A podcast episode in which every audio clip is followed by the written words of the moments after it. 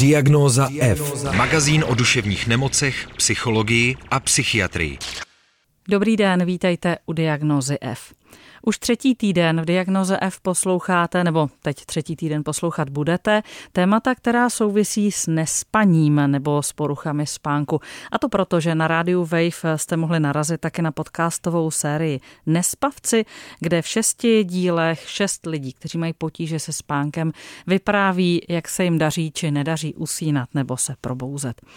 Mým dnešním hostem, třetím hostem, který završuje náš speciál o nespaní, je paní doktorka Jitka Holčapková, psychiatrička. Dobrý den. Dobrý den, děkuji za pozvání.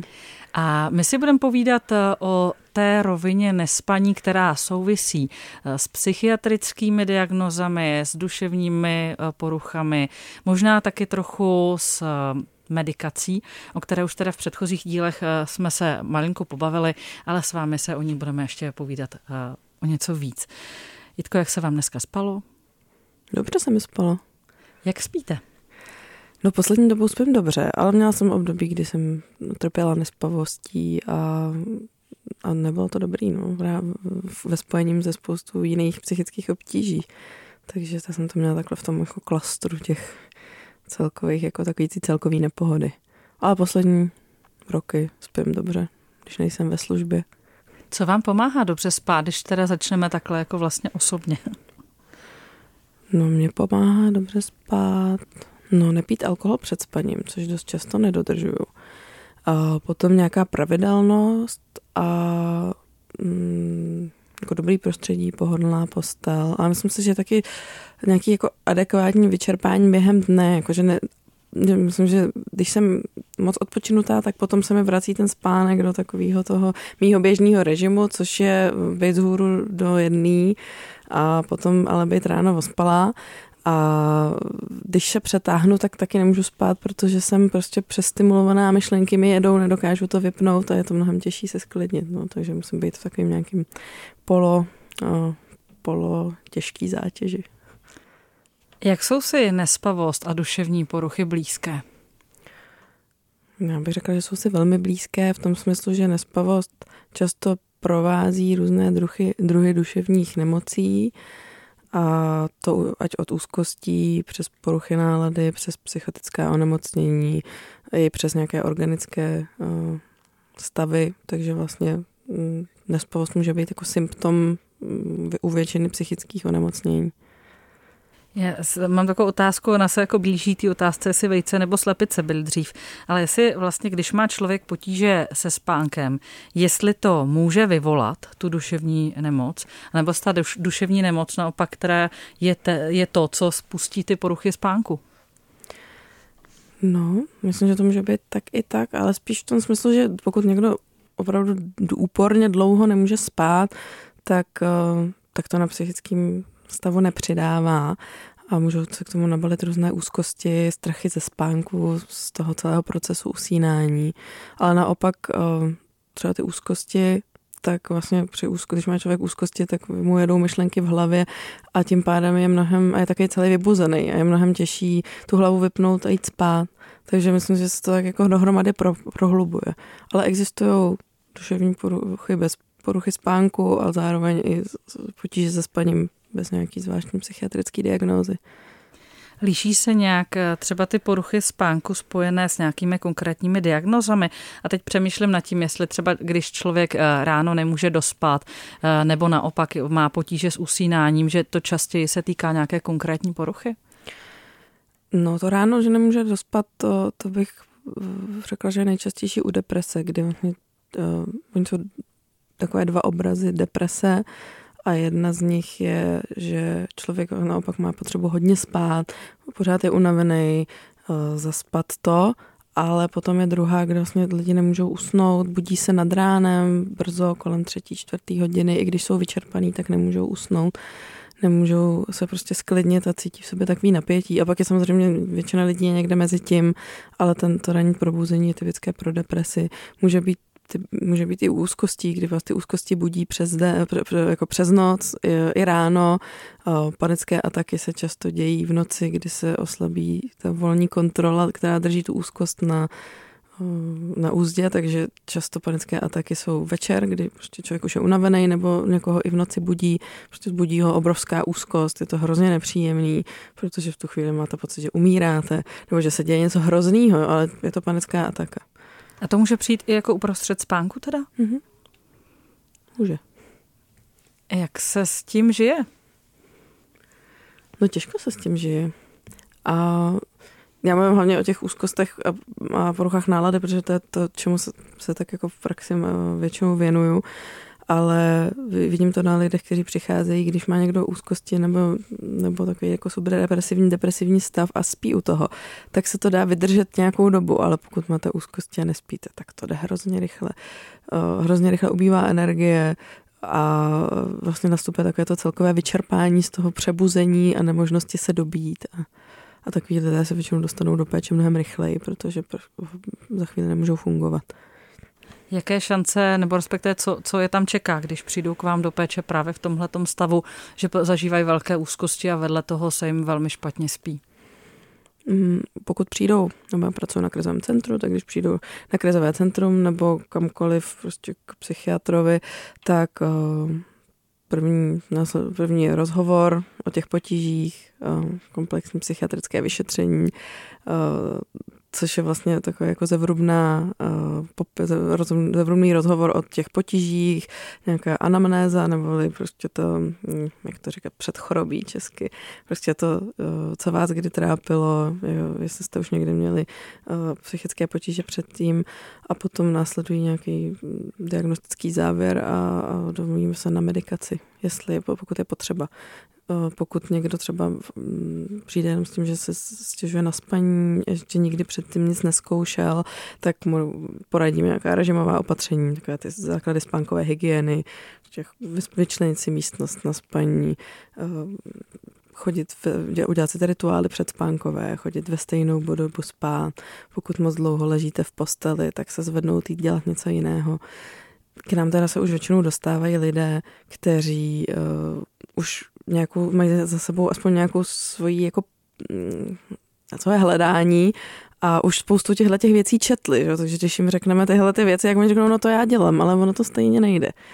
Takže potom nastupuje nějaká, uh, nějaká medikace, která může být buď to krátkodobá nebo dlouhodobá a často to je tak, že když, když někdo nemůže spát a ten spánek se nějak medicamentozně upraví, tak potom už se nějak sám nahodí. Už není potřeba tu medikaci podávat dlouhodobě, ale eh, právě třeba u jako úzkostných stavů, které trvají, které se budou nějakým způsobem třeba terapeuticky uh, řešit, tak tam potom ta medikace je na místě i dlouhodobě, protože je výhled, že to nepřejde jen tak, že to není jenom samostatná potíže s pánkem, ale je to spíš součástí toho obrazu té poruchy. V dílu, který eh, jste eh, mohli eh, slyšet nedávno, ve třetím dílu této podcastové série mluvil Jirka, který vnímá svoji nepra- nespavost trochu jako prokletí, poměrně dlouho se s ní pere, nějak s ní jako bojuje a mimo jiné teda taky bral prášky na spaní, asi tak půl roku.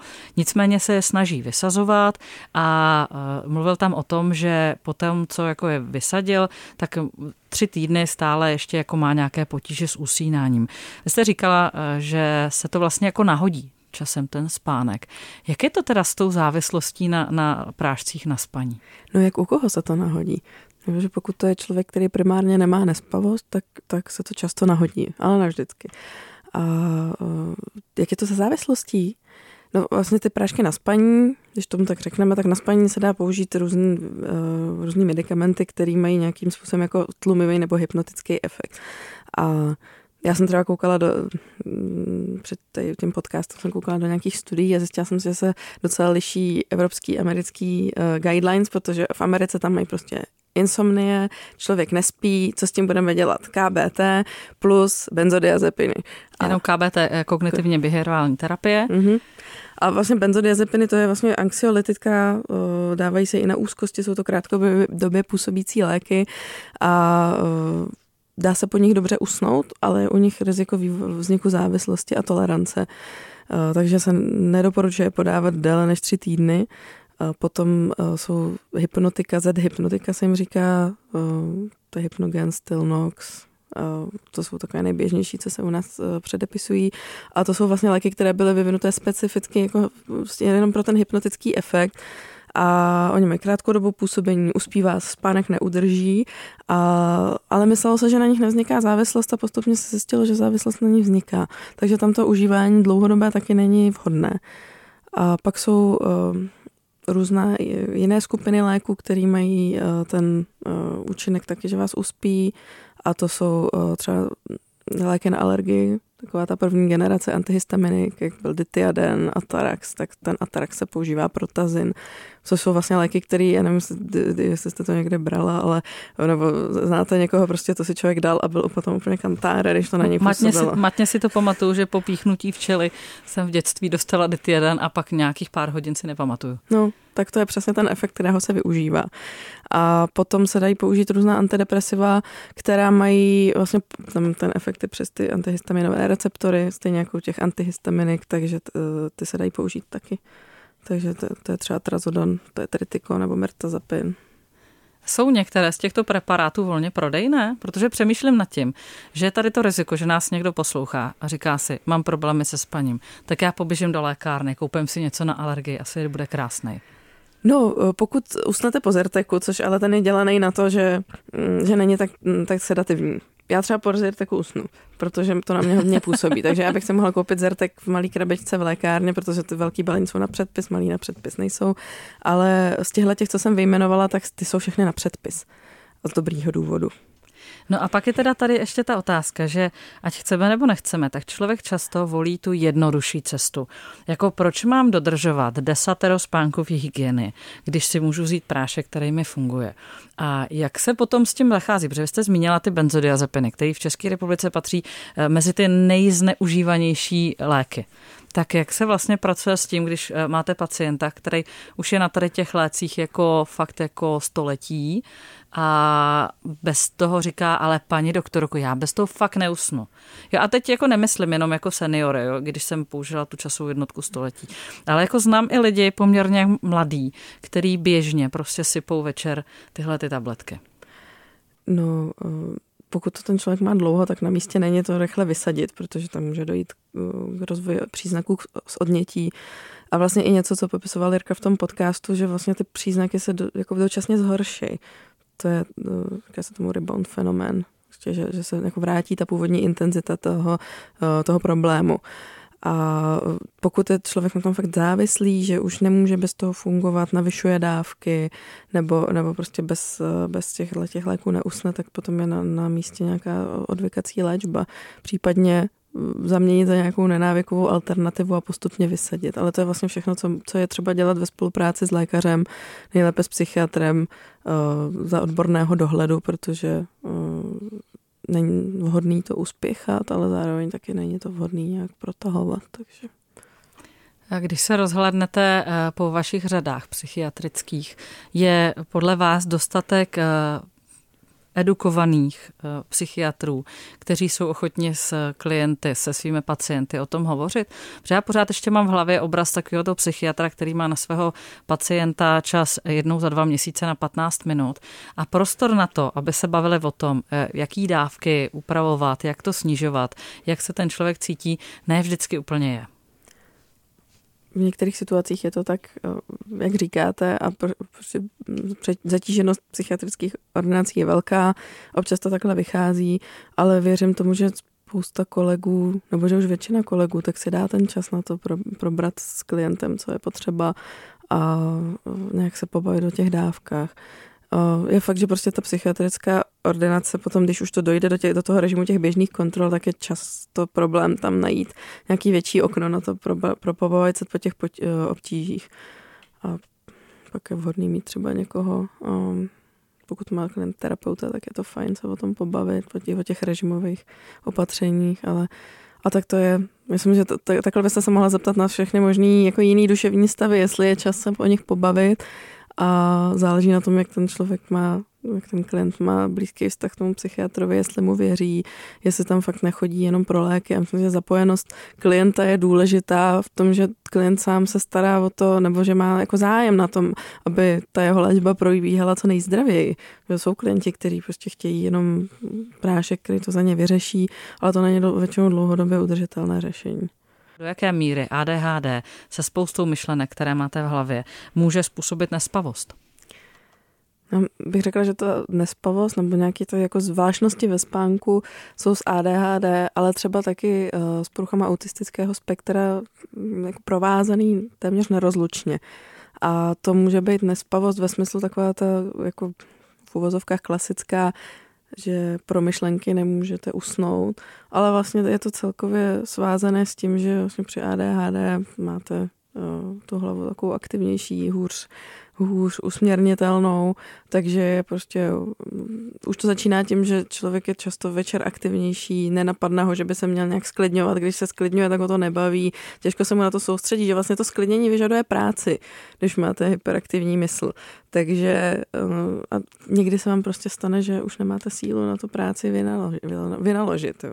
Takže už jako takhle se to... Sílu tak... vynaložit práci na sklid, jako mm-hmm. práci, která by vedla ke sklidnění. Jo, duševní práci ve smyslu ano. prostě od, ne, nepouštět se do těch věcí, které vás napadají, odklánět se myšlenek, ideálně meditovat, což velmi dobře funguje, ale vyžaduje to nějakou delší praxi před, před tím, než to začne fungovat.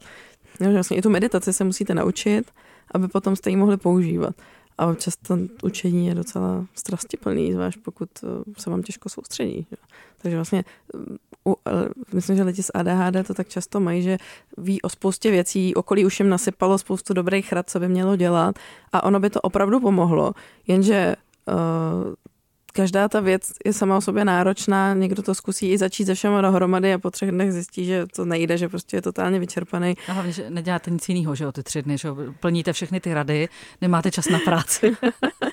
Nebo večer aspoň nemáte čas na nic jiného. Jo, takže to je, je to, bych řekla, jeden, uh, jeden z těch uh, příčin té nespavosti a zároveň uh, lidi, kteří jsou já jako použila ten zastřešující poměr, pojem neurodivergentní, že vlastně ta jejich neuropsychická konstituce není taková, jaký, jak to průměrně bývá, tak tam často prostě jsou pospojovaný funkčně centra, který u standardních lidí pospojovaný nejsou a to vede k určitým zvláštním fenoménům.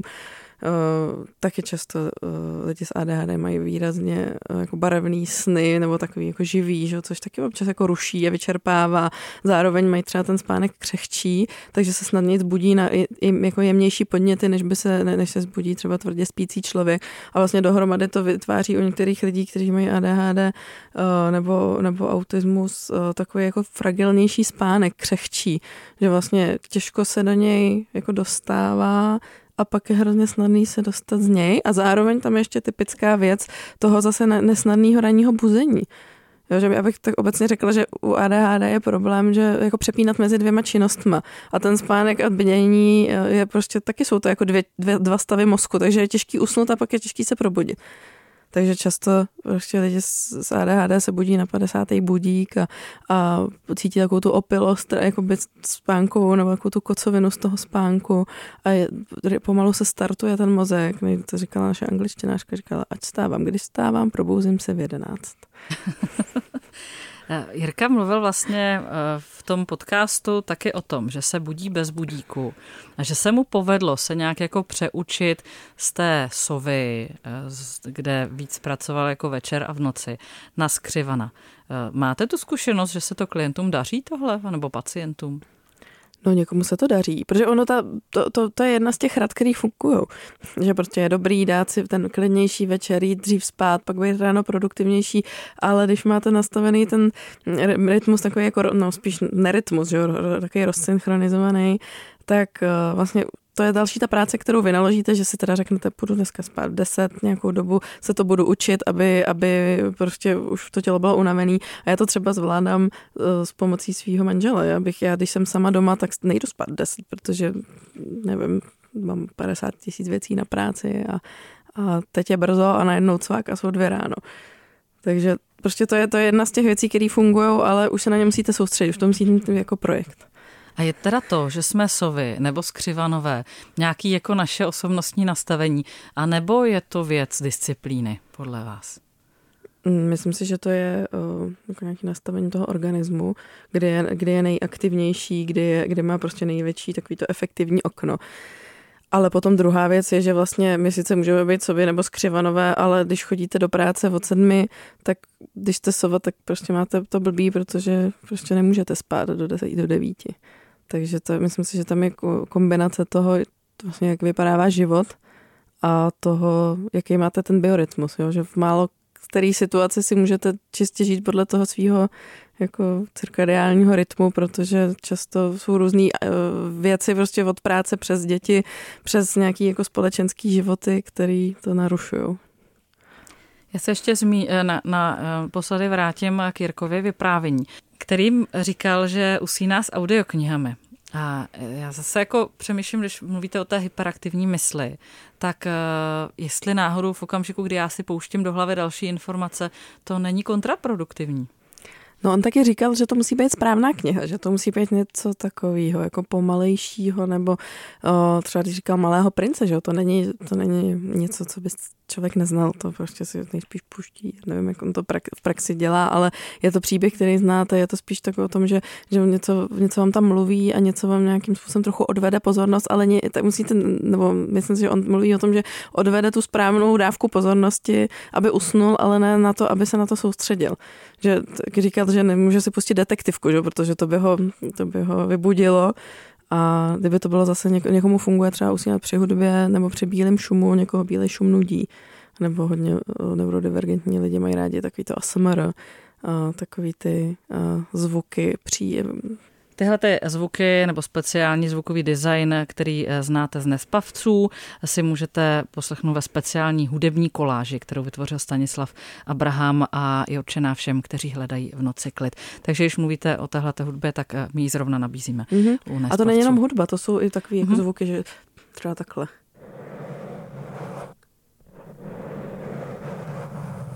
Nebo se já sleduju nějakou paní a ta má dlouhý akrylový nechty a poklepává s nima na různé povrchy. To jsou takový jako zvláštně stimulační jako zvuky. No. Někomu je to příjemný, někomu to pomůže nějak jako vypojit tu, tu přemýšlivou část. Uh, úplně na závěr, Jitko, vy jste zmínila spánkovou hygienu, konec konců je to téma, který se tady objevuje ve všech těch třech dílech speciálu Diagnoze F, uh, který eh, jsme připravili k podcastové sérii Nespavci. Jaký bod ze spánkové hygieny je vám nejbližší, vám nejvíc funguje, nejčastěji doporučujete vašim pacientům?